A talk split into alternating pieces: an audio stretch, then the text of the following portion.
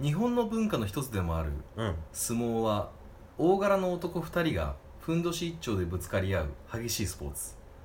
そして相撲は番付で全て優劣が決まってしまう厳しい縦社会でもある先輩の言うことは絶対であり逆らうなどもってのほかしかしそんな厳しい相撲界の中で若い衆の面倒見が最も良かったのが第64代横綱曙太郎だったという周りの気遣いもダントツで良かったと言われている例えば同期と一緒にお酒を飲みに行った時の話ベロベロに酔った同期が何を思ったか道路の標識を曲げてしまったしかしあけぼのは怒鳴るでもなく優しく「こらこらダメじゃないか」と注意し曲がった標識をまっすぐに戻したんだあけぼの太郎のいい人エピソードはこれだけではないあけぼのがデビューからの連続勝利記録を塗り替えてそのお祝いとして温泉へ出かけた時の話温泉の玄関先で坊主頭の少年が落ち込んでいた面倒見のよく優しいあけぼのは放っておくことができず「どうしたんだい?」と少年に声をかけたというその少年は涙ぐみながら「僕がスクイズに失敗したせいでチームが負けてしまったんですと答えた彼は高校3年生のしょ野球少年だったそれを聞いたあけぼのはこんな言葉をかけた負けて覚える相撲かなという言葉があるんだ僕だって負けた日には落ち込むけど勝ちっぱなしの人生なんて存在しないよこれを聞いた少年はありがとうございました元気が出ましたと言い残し帰っていった見ず知らずの少年を気遣い優しい言葉をかけるあけぼのの懐の深さに感銘を受けるエピソードであるそれから数年後横綱となったあけぼのはばったりとある人物と出会うことになるあけぼのが「はじめまして」と声をかけるとその人物は「あなたと会うのは初めてではありません」何年か前に温泉旅館の玄関先で野球少年を励ましたことがありませんでしたか実はあれ僕だったんですおかげさまでこうしてプロ野球選手になることができましたあの時のあなたの言葉今でも忘れません本当にありがとうございましたそうこの野球少年こそあのイチローだったのである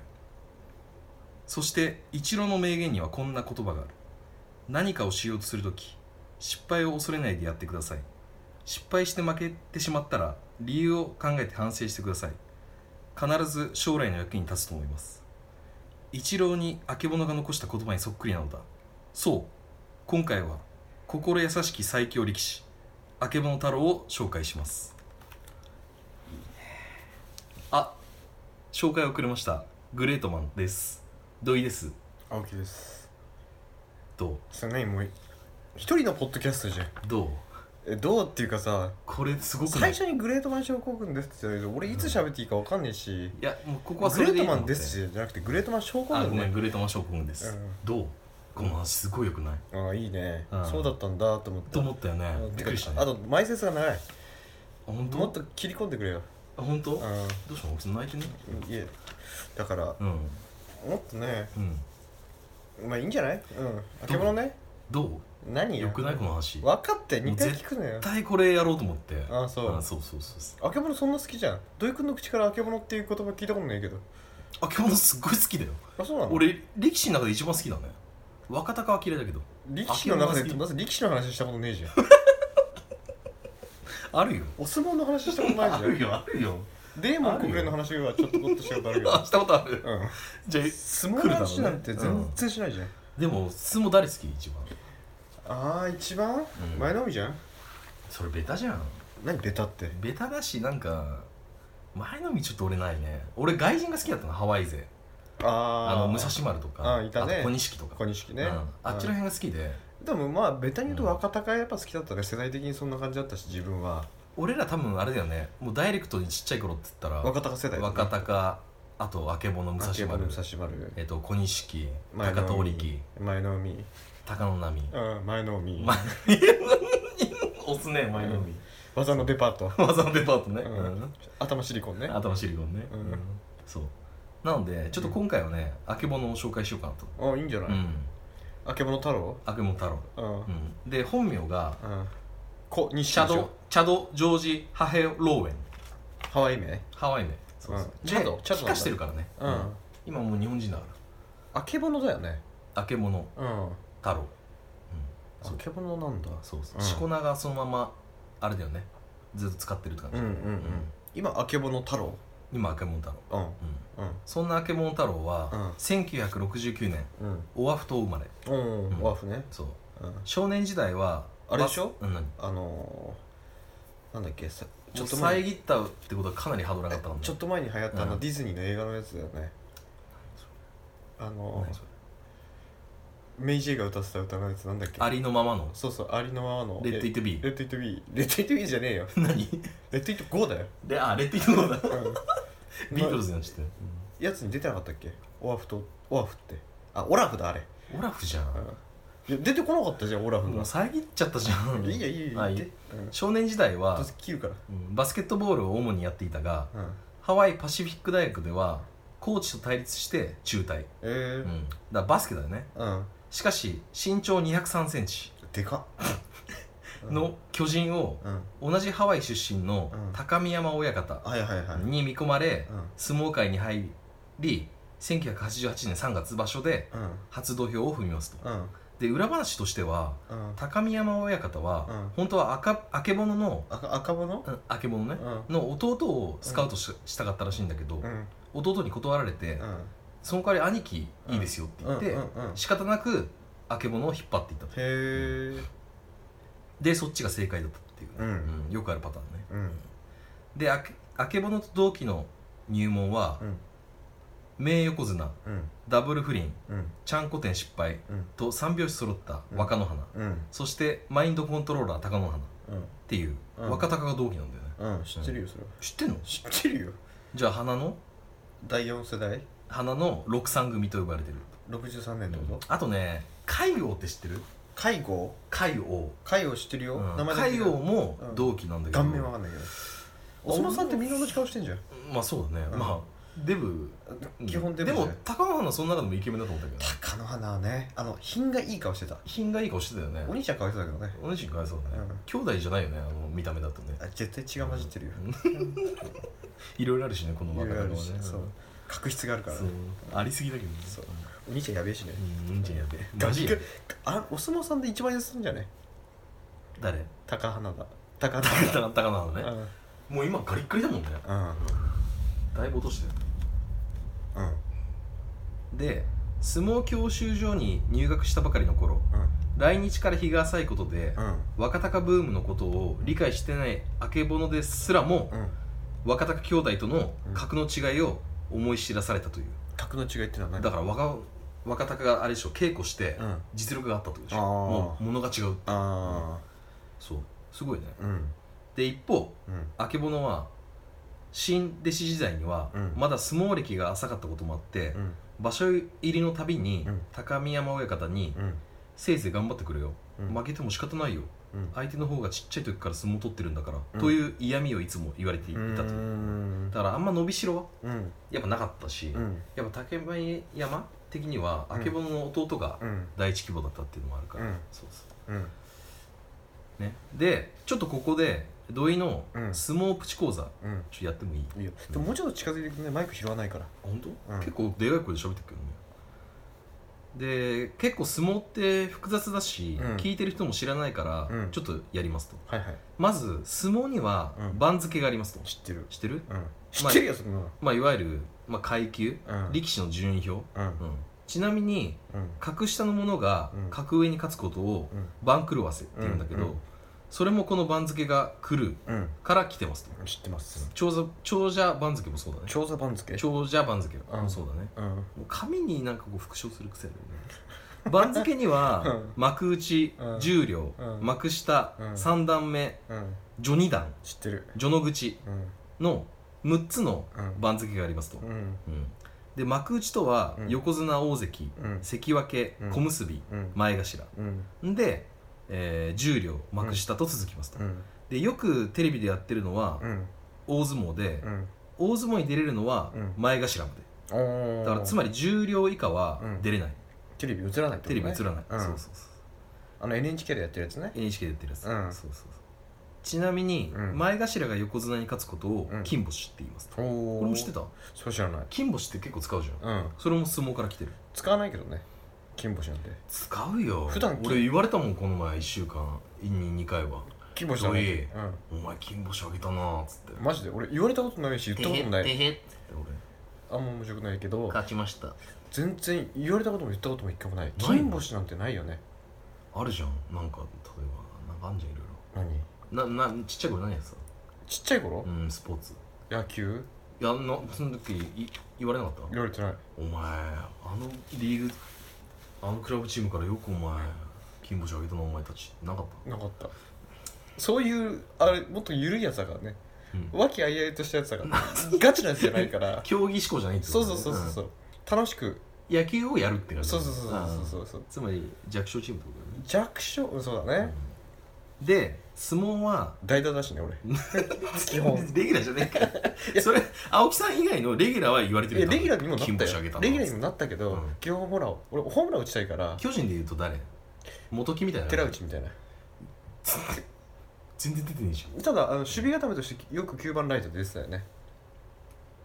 守備固めなのに9番ライトってどういうことだ大体9番がレギュラ交ー代でししょたって言ってえそれレギュラーじゃんでだからレギュラーでも出てたってことあだから基本ライトあ基本ライト、で大体9番スタメンの時は9番バッティングがダメだったってことあんまりあのー、短く持たないんだよねああ長打じゃんそう長打狙いじゃんそうコーチには短く持てって言われてたんだけど、うん俺ほらホームラン打ちたいしヒーローになりたかったから、うんどうしても、ん長く持つんだよね、うんでどうだったの打率は三振だよね打率1割南部で、梶谷じゃんうんもしくは、うんボテボテのヒットをうん内野がミスしてうん進塁みたいな、じゃあ打率は上がんないね上がんない、うんエラーだもんねそう、うんほぼエラーて かね打率てか打率っていうのもなかったしね俺らの中では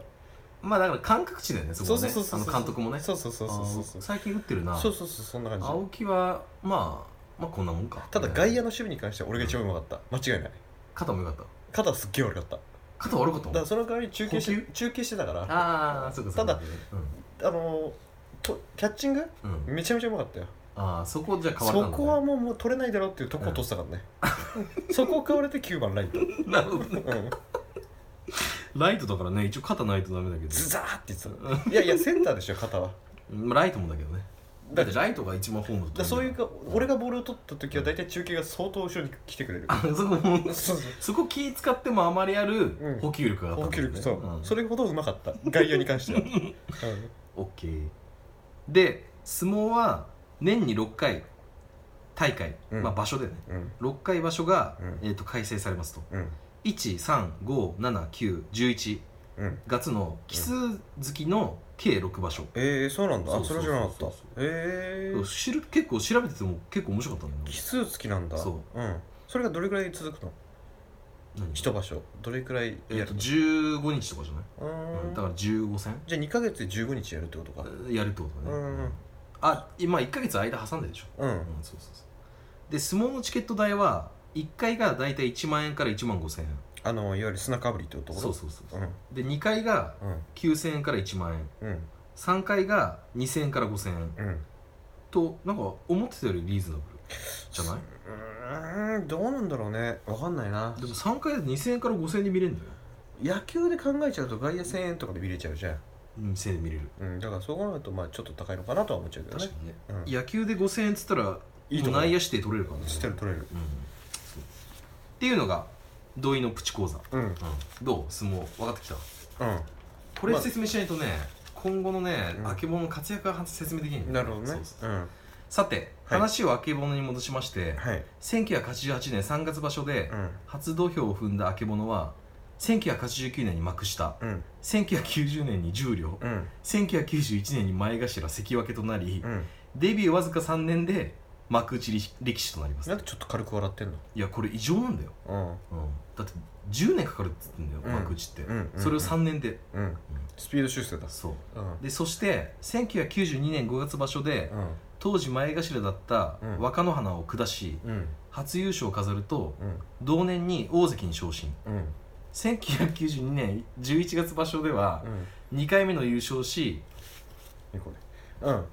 虫気にしてるでしそうっすいやなんかょ 俺も一匹虫飛んでるな俺もごめんこれラジオ外の話だけど、うん殺したって言った割にはうんいるんだよね、一匹いるんだよね集中してよ分かったよ1993年1月場所でも貴乃花を倒しうん3回目の優勝、うんうん1993年3月場所で外国人初の横綱に昇進します初なんだうんあけぼのそうながんで意外にええだからデビューからわずか5年で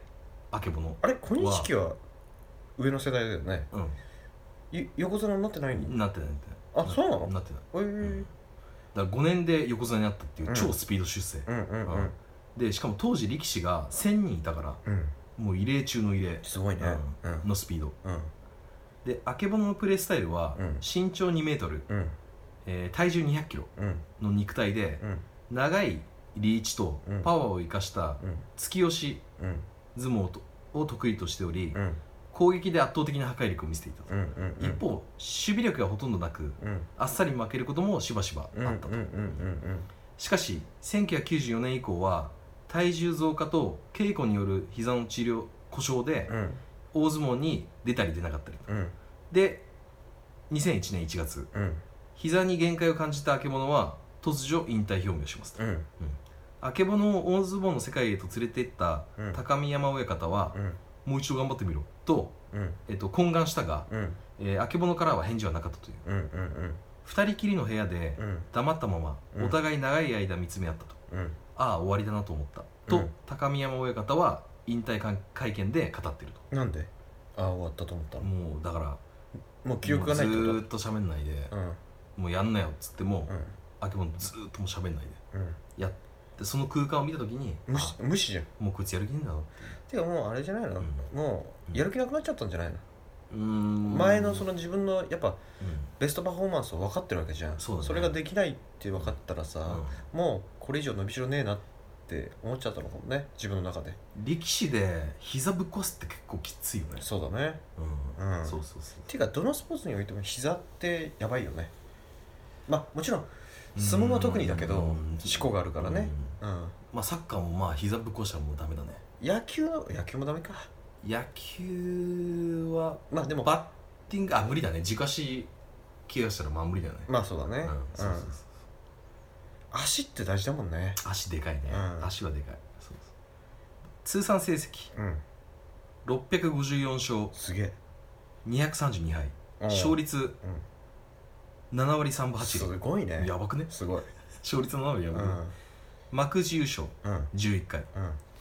永遠のライバル貴乃花とは、うん現役時代にうん口を聞くことはあまりなかったが、うんうん貴乃花が自身の引退会会見でうんライバルに相当する存在はいたかうんという質問に対しうんライバルを意識したことはないうんと言いながらもうんあえて一人挙げるとすればうんあけぼの関であるうんとコメントしているうんうんうんうんで貴乃花がベンツを買えばうんあけぼのはリムジンに乗っていたうん現役時代の話うん師匠である高見山親方からうんお前と同期にうん偉大な父親うん名大関貴乃花をうん父に持つうん花田兄弟がいるうんうんと言われてうんあけぼのはうん俺も偉大なるタクシー運転手うんラードルフ・ローウェの息子だと若隆特に貴乃花にライバル心を燃やしていた、若どうした若かわいそうじゃん若弱えじゃん若だって若は横綱俺覚えてるようん若が横綱に会った時に、うあのえっていう感じだったよ、んあそうん弱えじゃんう若いがやいや弱かないよ若花あ貴乃花が強かったんであと強すぎたんであのビジュアルじゃないビジュアルもそうだけどでも貴乃花強かったよね貴乃花はうん異常に強かった異常に強かったよねだからそれにか隠れて若も強かったけど、うん貴乃花以上じゃなかったよね、日本人の力士であんだけ絵になるっていないよねないまあ長嶋みたいな感じだったよねそう だねつうかちょっとアスリートに違うだよね貴花田は貴花田っつったらいい急のか性だよねそれね貴乃花っつっていいのか貴花田っつっていいのかどっちどっちがピンとこんのくんのかなみんなでも高花田時代の方がなかった気する俺貴花田なんだよねうん俺からするとわかるわかる貴乃花じゃなくてわか貴るわか花る田なんだよどっから高菜になったのかな横綱からかなあそうだね親父が死んでからじゃない幕内になってからかなあれ親父が死んだのってわかん現ない役の時わかんないうんでも親父の顔も覚えてる覚えてるよ、うんうんオールバックでね覚え高野花に似てたよね似てる似てる顔似はてるね似てるうん似てるいい顔してるよねいい顔してるいい顔してるウルフほどじゃないけどねゆる 確かにねウルフね、うんバルトは、バルトは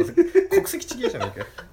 あそこどこだっけスウェーデンじゃなくえってと、バルトはノねルウェーロシア系だよロねシア系か白鵬系だよね白鵬系うん白鵬系うん白鵬系 まあいいやこんなのどうでもはいちなみに、うん貴乃花との対戦成績は21勝21敗うん、おちょうどジャストじだゃからんめちゃめちゃライバルなのめちゃめちゃライバルじゃんそうめちゃめちゃライバルでこれ優勝決定戦も実は4戦やってんだけど、4勝4敗うん、うーわじゃあ本当に同じなんだねだから強さ通算25勝25敗すげえなうん公式戦ね、それはライバルだねライバルだね、うんうんそうでうんプライベートでうはん2000年にうん一般人であるうんクリスクリスティン・レイコ・カリーナと結婚し日系人2男1女を設けますとうんこれ、まあ、ハワイ系ハワイ系ハワイ系、うんうん2001年引退後はうん k 1をうん経て、あそう2005年にうんプロレスに参戦ーうん2013年にうん全日本プロレスに入団うん2015年うん故ジャイアント馬場のうん元ん故ジャイアント馬場のうん元子夫人による全面協力のもと新会社王道を設立元全日本の社あれだよね社長か会長かだよね奥さんは誰奥さんがそうなんだへそうだよえ詳しいね今武藤かなかなあ武藤なんだ武藤今は分かんないちょっと前武藤だった気がするそうなんだ全日のねまだ生きてるのかな元子夫人は分かんないあそうなんだうんうんでも全面協力っていうから結構権力あんだなと思っいてやそれはそうだよその夫人がいやいやめちゃめちゃだって会長っていうか社長っていうかそんな感じだったもん、うんうん王道知ってるじゃあん王道っていう会社知らないプロレスの知らないあそれ知らないんだ有名じゃないでしょ多分、うん多分そうだろうねうん、あんまり聞いたことない2015年だからめちゃめちゃ最近じゃん、本当そうだねうん最近だね、で現在もプロレス界で活躍してますとあまだやってんだへまだやってるえそうで格闘家デビューの記者会見では、うん300年でう68人しかいないうん横綱の実力を見せてやるようんって言ってうんそんなかっこいい名言もうん残してると、うんうんとまあね、まあ、圧倒的な強さでうん横綱まで超スピード出世したうんリアルエドモンド・ホンダ・アケボノ、うんそんな偉人の反省はいかがだったでしょうか、うん以上ありがとうございましたありがとうございました